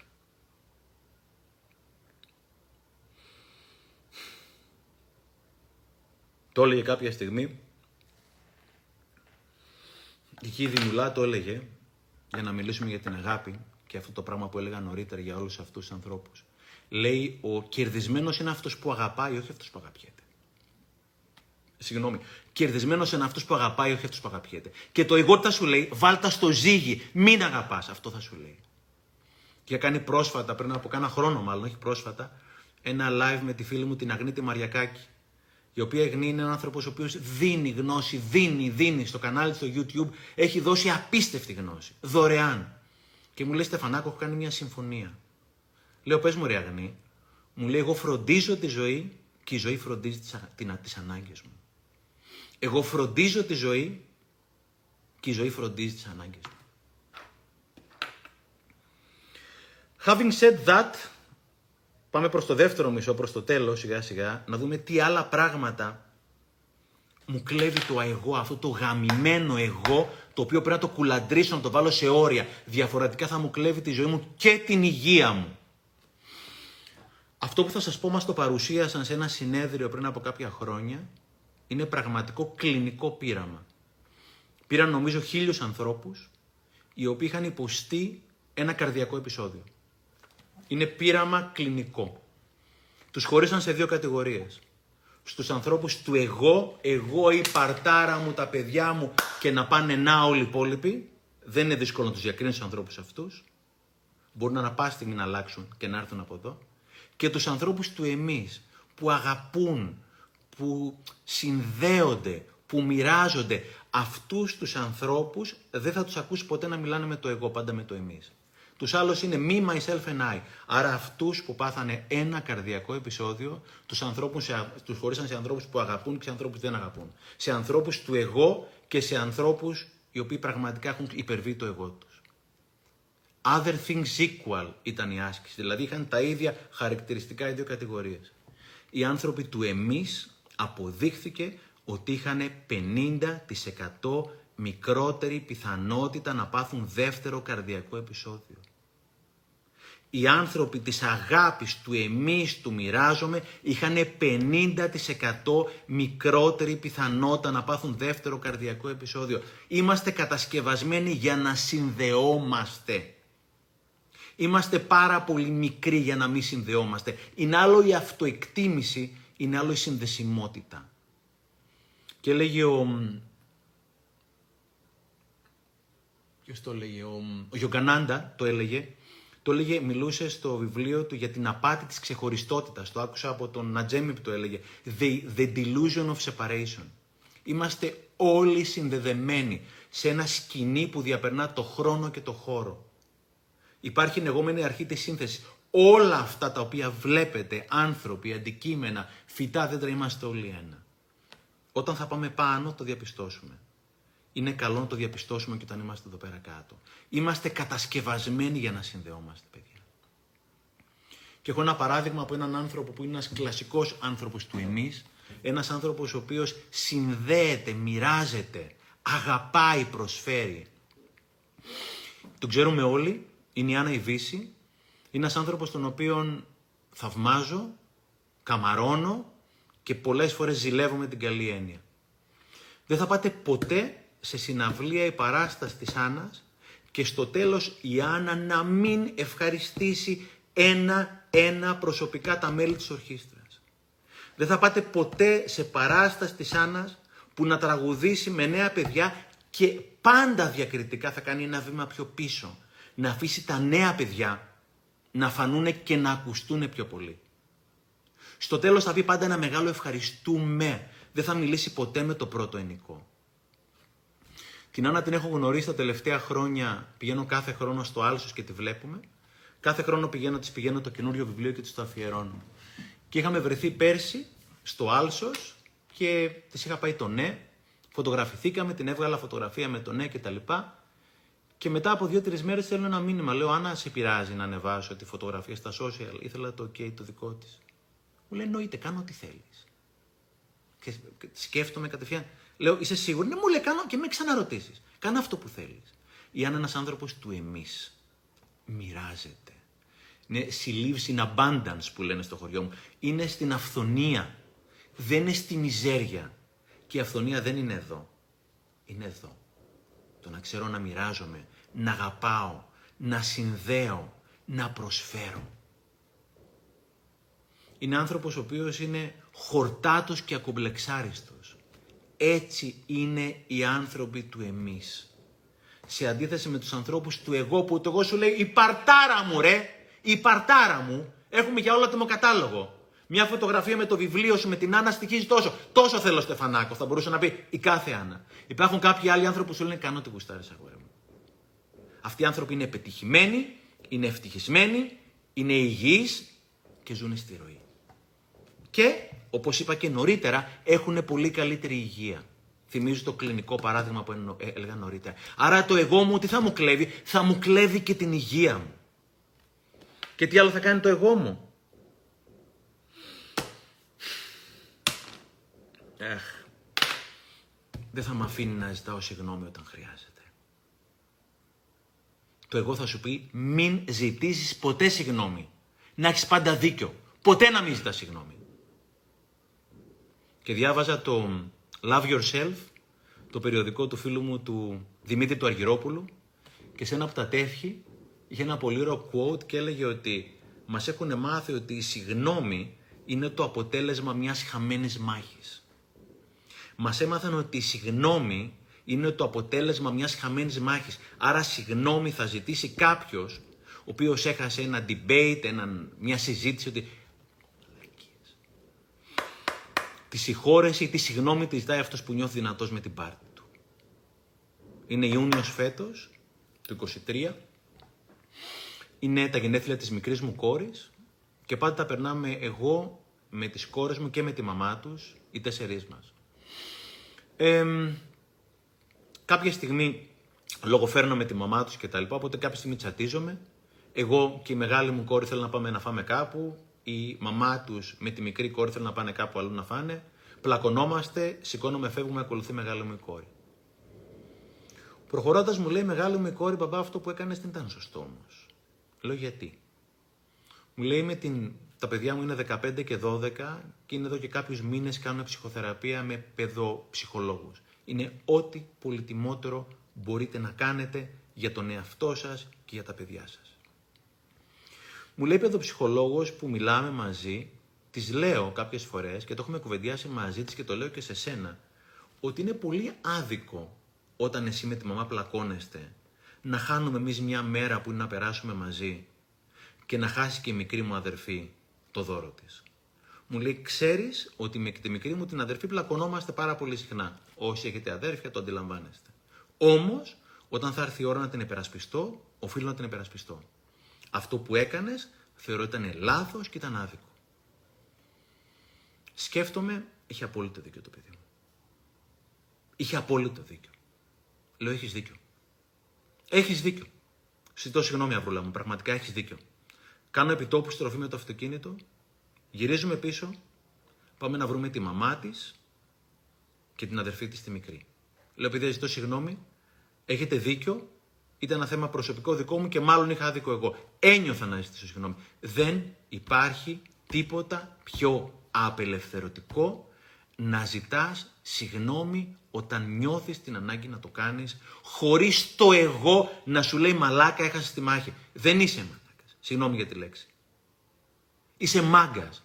Όταν πραγματικά μπορείς να ζητάς έντιμα τη συγνώμη και ειδικά εμείς που είμαστε γονείς, άρα θεωρούμαστε πρόσωπα κύρους, δεν υπάρχει τίποτα πιο μαγικό από το να έχεις την ανακούφιση να μπορεί να ζητήσει συγγνώμη όποτε γουστάρεις να ζητήσεις συγγνώμη. Και έχω άλλο ένα βιβλίο εδώ πέρα, μαγικό, υπερμαγικό. Είναι του Μάρκου Αβρίλιου τα Ισεαυτών. Μάρκος Αβρίλιος τα Ισεαυτών. Ένα μαγικό βιβλίο, είναι εκδόσεις θύραθεν, αλλά σίγουρα δεν είναι μόνο, θα το βρείτε πολύ εύκολα στα βιβλιοπολία. Είναι κλασικό ανάγνωσμα. Και είναι ένα από τα πιο μαγικά που έχω διαβάσει ποτέ στη ζωή μου. Και λέει το μαγικό, εδώ πέρα μιλάω για τη συγχώρεση, λέει γιατί αν χάσει την ικανότητα να συνειδητοποιήσει ότι σφάλεις, ποιος ο λόγος να ζεις; Άκου τι είπε ο τύπος. Ένας από τους σημαντικότερους στοικούς που πέρασαν ποτέ.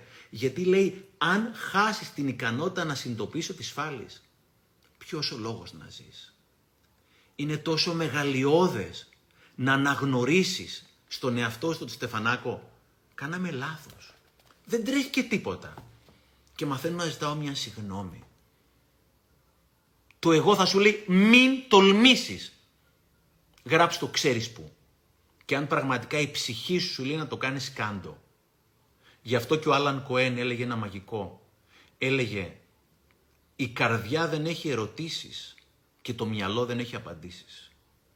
Η καρδιά δεν έχει ερωτήσεις, το μυαλό δεν έχει απαντήσεις. Όταν η ψυχή σου λέει να ζητήσει συγγνώμη, να ζητάς συγγνώμη.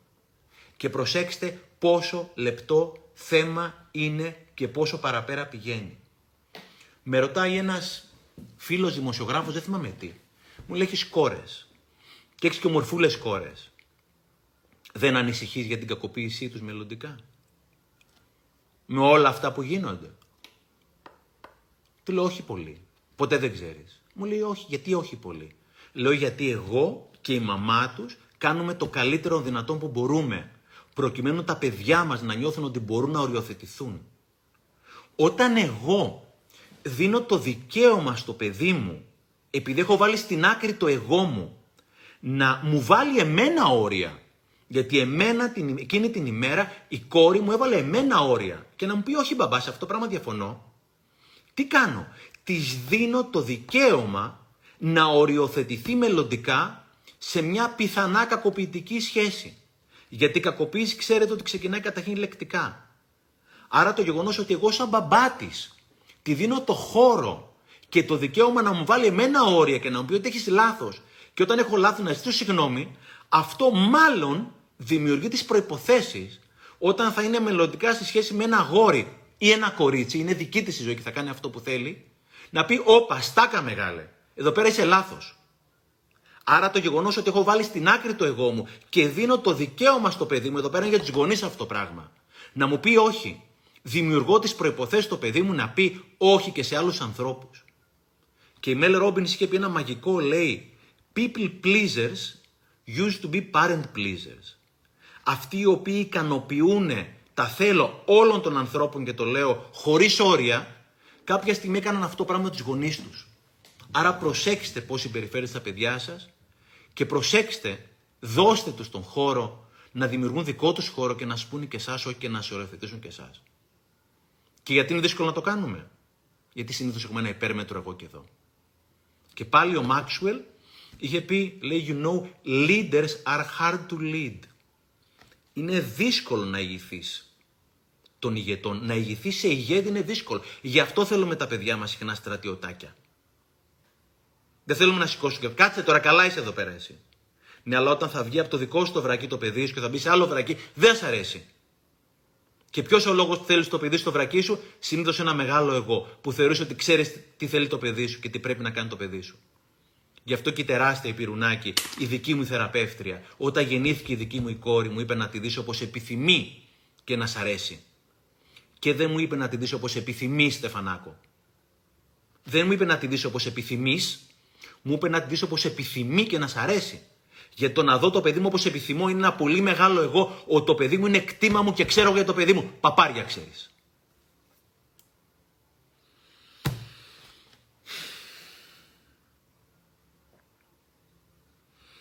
Πάμε προς το τέλος. Social media. Social media και εγωπάθεια. Εδώ πέρα έχω ένα κομματάκι από ένα βιβλίο ενός πολύ αγαπημένου φίλου, αρκεί να το βρω το κομμάτι που είναι, το έχω εδώ πέρα πάνω.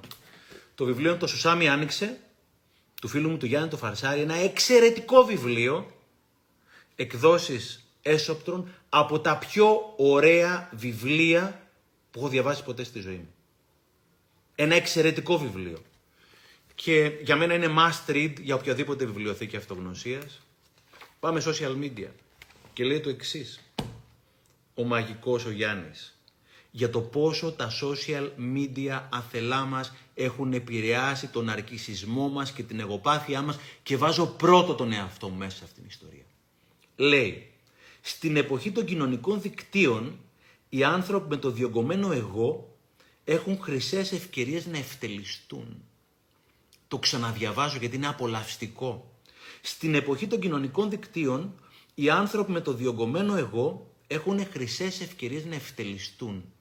Και λέει παρακάτω ο Γιάννης, η δημιουργία αυτή ζητάνε ακολούθους και θαυμαστές, όχι φίλους. Χτίζουν εγωκεντρικά δίκτυα αντί για κοινωνικά δίκτυα. Χτίζουμε εγωκεντρικά και όχι κοινωνικά δίκτυα. Προσέξτε πάρα πολύ τα social media, έχουν εκτοξεύσει τον αρκισισμό, όχι μόνο των νέων, αλλά και των μεγάλων και ημών των ιδίων πολλές φορές. Προσέξτε τα social media. Και όπως λέει και ο φίλος μου ο Μάνσον, άλλο ένα εκπληκτικό βιβλίο, το The Subtle Art of Not Giving a Fuck, του Mark Manson, ένα μαγικό βιβλίο, όπου εξηγεί μέσα ο Μάνσον και στα ελληνικά έχει μεταφραστεί, best seller και αυτό, εξηγεί μέσα ο Μάνσον ότι το ναρσισισμό, ο ναρκισισμός δεν είναι μόνο, πώς το έχει πει ρε παιδιά, το σημείωσα εδώ πέρα γαμότο, ο ναρκισισμός δεν είναι μόνο ο γκραντιόζ ναρκισισμός. Δεν είναι μόνο ο ναρκισισμός αυτού που έχω πολλούς followers, που προχωράω, που τα έχω καταφέρει κτλ. Είναι και το victim narcissism.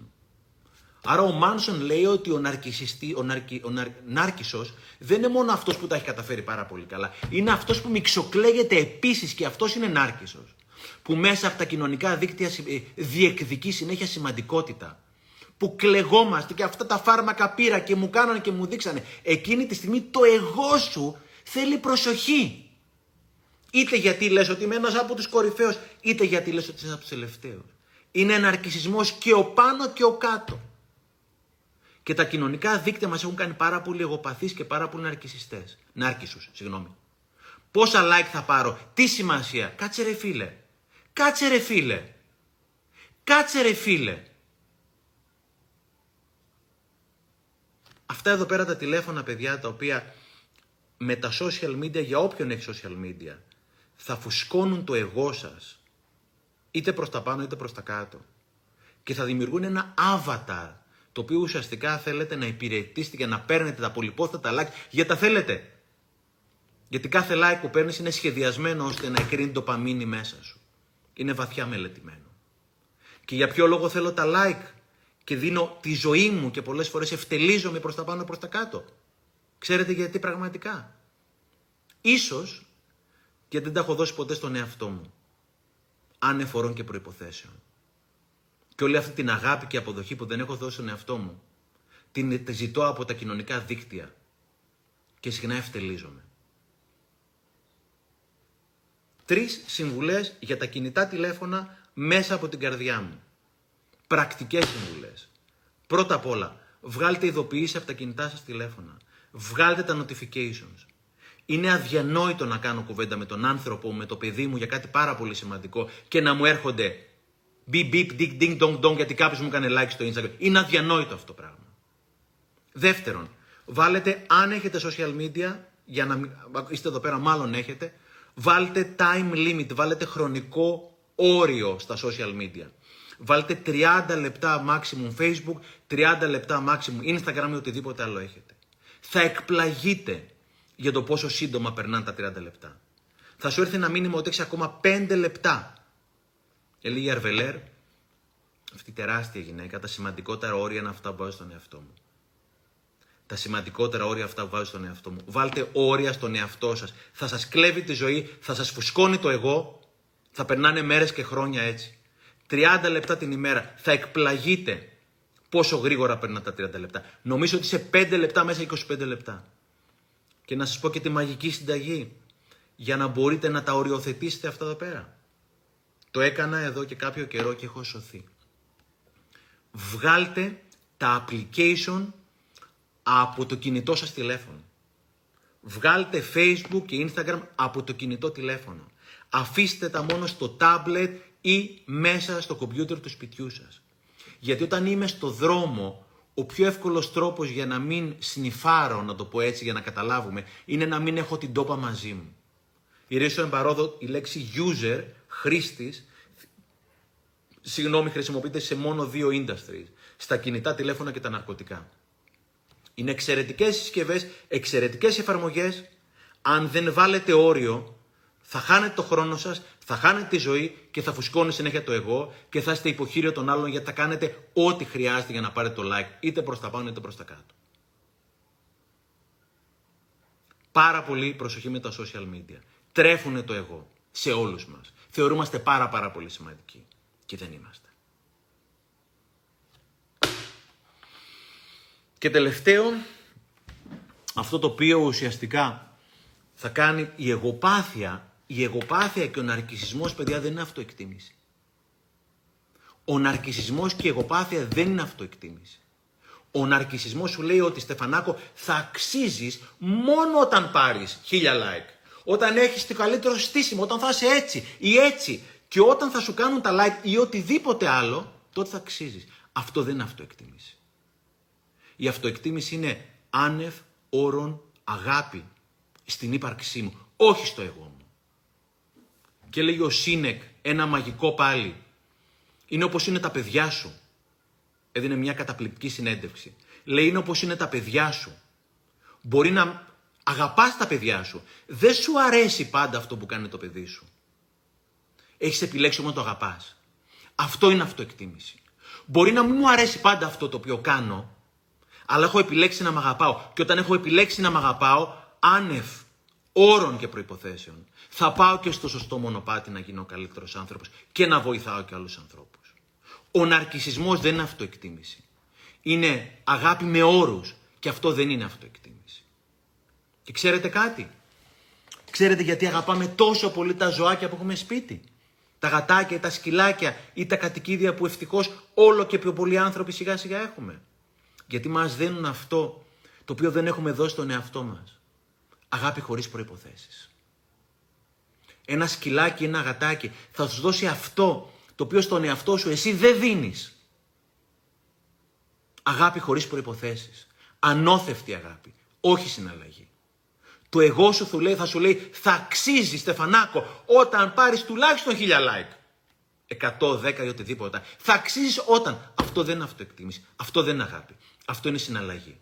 Και είναι συναλλαγή με τον εαυτό μου. Και όπως λέει ο φίλος μου ο Καραΐσκο, ο αγαπημένος μου φίλος ο Καραΐσκο που γράψει το F, ένα πολύ ωραίο βιβλίο. Θα κλέβω από τον εαυτό μου αν το κάνω αυτό το πράγμα. Και στο κομμάτι αυτοεκτίμησης, πριν πάω προς το κλείσιμο, θέλω να σας διαβάσω κάτι πολύ πολύ μαγικό. Ευτυχώς είμαι πολύ κοντά σε κόσμο και πολύ συχνά με συμβουλεύουν για πολύ αξιόλογα πράγματα. Μέγας Καβάφης. Δεν ήξερα αυτό το μαγικό ποίημα που είχε γράψει. Ένα από τα τόσα μαγικά ποίηματα και είναι ορισμός αυτοεκτίμησης. Να αγαπάω τον εαυτό μου, να του αναγνωρίζω τις μικρές του νίκες και τον άλλο μπράβο αγορίνα μου θα τα καταφέρεις. Θα διαβάζω τέσσερις στίχους που τα λένε όλα. Κωνσταντίνος Καβάφης. Το ποίημα λέγεται το πρώτο σκαλί. Και λέει, και αν είσαι στο σκαλί το πρώτο, πρέπει να είσαι περήφανος και ευτυχισμένος. Εδώ που έφτασες, λίγο δεν είναι. Τόσο που έκαμες, μεγάλη δόξα. Το ξαναδιαβάζω. Και αν είσαι στο σκαλί το πρώτο, πρέπει να είσαι περήφανος και ευτυχισμένος. Εδώ που έφτασες, λίγο δεν είναι. Τόσο που έκαμες, μεγάλη δόξα. Αυτό είναι αυτοεκτίμηση. Αυτό είναι αυτοεκτίμηση. Αυτό είναι αγάπη πραγματικά ανεφόρον. Ο ναρκισισμός, η τελειομανία και η εγωπάθεια δεν είναι αυτοεκτίμηση. Θα είσαι όλο και πιο μίζερος. Γιατί όσους followers και να έχεις φίλε, θα υπάρχει κάποιος που θα έχει παραπάνω από σένα. Και θα λες στον εαυτό σου, θα σε αγαπάω και θα σε αποδέχομαι όταν φτάσεις και τόσο, και 100.000 και 200 και ένα εκατομμύριο. Και πάντα θα υπάρχει κάποιος παραπάνω από σένα. Η σύγκριση είναι ο κλέφτης της χαράς. Και το εγώ τρέφεται από τη σύγκριση. Θέλω κλείνοντας να διαβάσω μια μαγική ιστορία που τα λέει όλα από ένα ακόμα μαγικό βιβλίο του Wayne Dyer, Δικαιολογίες τέλος. Δικαιολογίες τέλος, εκδόσεις έσωπτρων. Στο τέλος σας έχω και μια έκπληξη δική μου. Και θέλω να διαβάσω μια ιστορία, η οποία είναι από τις πιο ωραίες ιστορίες που έχω διαβάσει ποτέ. Δικαιολογίες τέλος, Wayne Dyer, αυτός ο μαγικός άνθρωπος που δεν υπάρχει πια. Κοντά μας. Οι διδασκαλίες του υπάρχουν όλα, στο YouTube, στο Spotify, στα βιβλία. Ακούστε. Υπάρχει μια πολύ γνωστή ιστορία που μιλάει για την αξία της συμπόνιας. Μια γυναίκα που ζούσε τη ζωή της με βάση την αγάπη, βρήκε κάποτε εκεί που καθόταν στις όχθες ενός ριακιού, πάνω στα βουνά, μια πολύτιμη πέτρα και έβαλε αυτό το μεγάλης αξίας αντικείμενο στο σάκο της.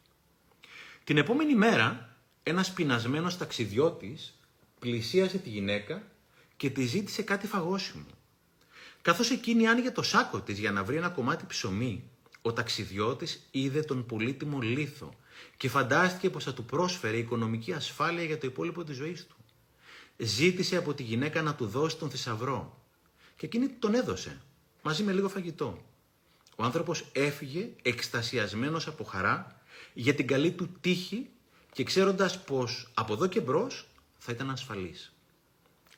Λίγες μέρες αργότερα, ο ταξιδιώτης επέστρεψε και έδωσε πίσω την πέτρα στη σοφή γυναίκα. Σκεφτόμουν, της είπε, ότι αν και ξέρω πόσο πολύτιμη είναι η πέτρα, στην επιστρέφω, με την ελπίδα να μου δώσεις κάτι ακόμα πιο πολύτιμο. Και τι θα μπορούσε να είναι αυτό, ρώτησε η γυναίκα. Σε παρακαλώ να μου δώσεις αυτό που έχεις μέσα σου και σε έκανε να μου δώσεις αυτή την πέτρα. Σε παρακαλώ να μου δώσεις αυτό που έχεις μέσα σου και σε έκανε να μου δώσει αυτή την πέτρα. Τι ζήτησε ο τύπος. Ζήτησε πώς να μάθει να αγαπάει. Και αυτό είναι το σημαντικότερο. Η Μέλε Ρόμπινς, σε μια ομιλία που έχω ακούσει, είχε πει κάτι μαγικό.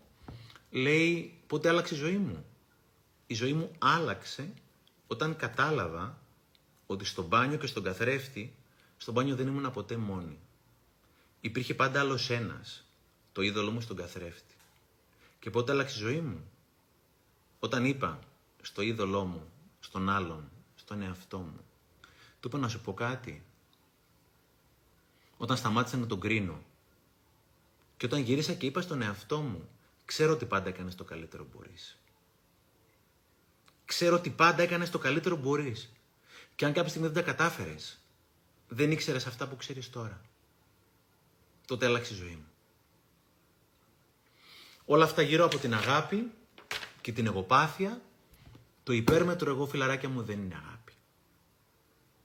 Μόνο αγάπη δεν είναι. Το live θα αποθηκευτεί και θέλω να σας πω και κάτι το οποίο το έχω σαν μια έτσι πολύ όμορφη έκπληξη. Πέρα ότι ξεκίνησα τις ομιλίες μου ανά την Ελλάδα με την καινούργια ομιλία 8 φωτογραφίες, 8 ιστορίες και κάθε Δευτέρα θα είμαι σε ένα διαφορετικό μέρος της Ελλάδος από κοντά να συναντώ ανθρώπους γιατί δεν έχω τίποτα καλύτερο. Τέλος Οκτωβρίου και θα δεν αναφέρω κάτι παραπάνω τώρα, θα σε ενημερώσω αναλυτικά.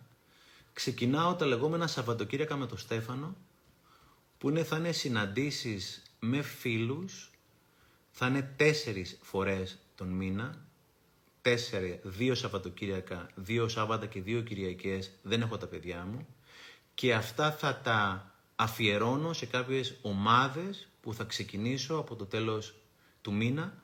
Κάθε φορά θα είμαστε γύρω στα 25 άτομα μαζί με μένα για 6 ώρες. Θα συζητάμε, θα σκάβουμε και θα ψάχνουμε να βρούμε πράγματα βοηθώντας ο ένας τον άλλον δεν θα είναι κλασικές ομάδες coaching, δεν είμαι coach, δεν θα είναι κλασικές ομάδες ψυχοθεραπείας, δεν είμαι ψυχοθεραπευτής. Θα χρειαστεί να με συναντήσετε στην ομάδα αυτή μία ή δύο φορές το πολύ. Δεν χρειάζεται κάτι παραπάνω. Αναλυτικά, διαδικαστικά ή οτιδήποτε άλλο, μη μου στείλετε μήνυμα, δεν είμαι ακόμα έτοιμος να σας απαντήσω. Τέλος Οκτωβρίου θα ξεκινήσουν κάτι πάρα πάρα πολύ μαγικό. Κάθε φορά που τελειώνω την ομιλία μου, περιμένω την ανατροφοδότηση και όλο αυτό με τον κόσμο Πλέον θα το κάνω γιατί θέλω να είμαι κοντά στους ανθρώπους, θέλω να βοηθάμε ένας τον άλλον και να ψάχνουμε να βρίσκουμε πράγματα και τα πιο ωραία πράγματα είναι αυτά τα οποία θα βρεις και δεν ήξερες καν ότι έψαχνες. Σαββατοκύριακα με τον Στέφανο, μη με ρωτήσετε, θα ενημερώσω πολύ πολύ σύντομα. Είναι πολύ σύντομη η ζωή, παιδιά, για να μην αγαπάμε. Είναι πολύ σύντομη η ζωή να μην αγαπάμε. Και το εγώ θα σου λέει πάντα μην αγαπάς. Μην είσαι κορόιδο. Ναι, βάζω όρια. Ναι, μαθαίνω τα συναισθήματά μου. Ναι, μαθαίνω να λέω όχι. Ναι, βρίσκω τον εαυτό μου. Αλλά για να πάω στο επόμενο σκαλοπάτι για να βρω το εμείς. Είναι μίζερη η ζωή του εγώ. Είναι μίζερη η ζωή της εγωπάθειας. Και κάποια στιγμή δεν θέλει να βλέπει καν τον εαυτό σου. Μεγάλο ευχαριστώ. Να είστε καλά παιδιά, να είστε καλά. Σας ευχαριστώ πάρα πάρα πολύ. Το αποθηκεύω τώρα αμέσως το request. Sorry, δεν είδα ερωτήσεις, γιατί ξέρετε συνήθως κάθομαι και είμαι συγκεντρωμένος σε αυτό το πράγμα το οποίο θέλω να πω. Ε, ακριβώς ευγνωμοσύνη, φιλιά πολλά σε όλους. Σας αγαπώ πάρα πολύ και δεν ξεχνώ κάτι σημαντικό. Πάρα πολλοί από εσάς με στηρίξατε σε κάποια πολύ δύσκολη φάση τη ζωή μου τον Μάρτιο. Μια πολύ δύσκολη φάση. Και πραγματικά στα δύσκολα καταλαβαίνεις ποιοι είναι οι φίλοι σου. Και θέλω να σε ευχαριστώ μέσα από την καρδιά μου. Κλείνω, αποθηκεύω, χαιρετώ. Καλό βράδυ σε όλους παιδιά. Καλό βράδυ, φιλάκια πολλά.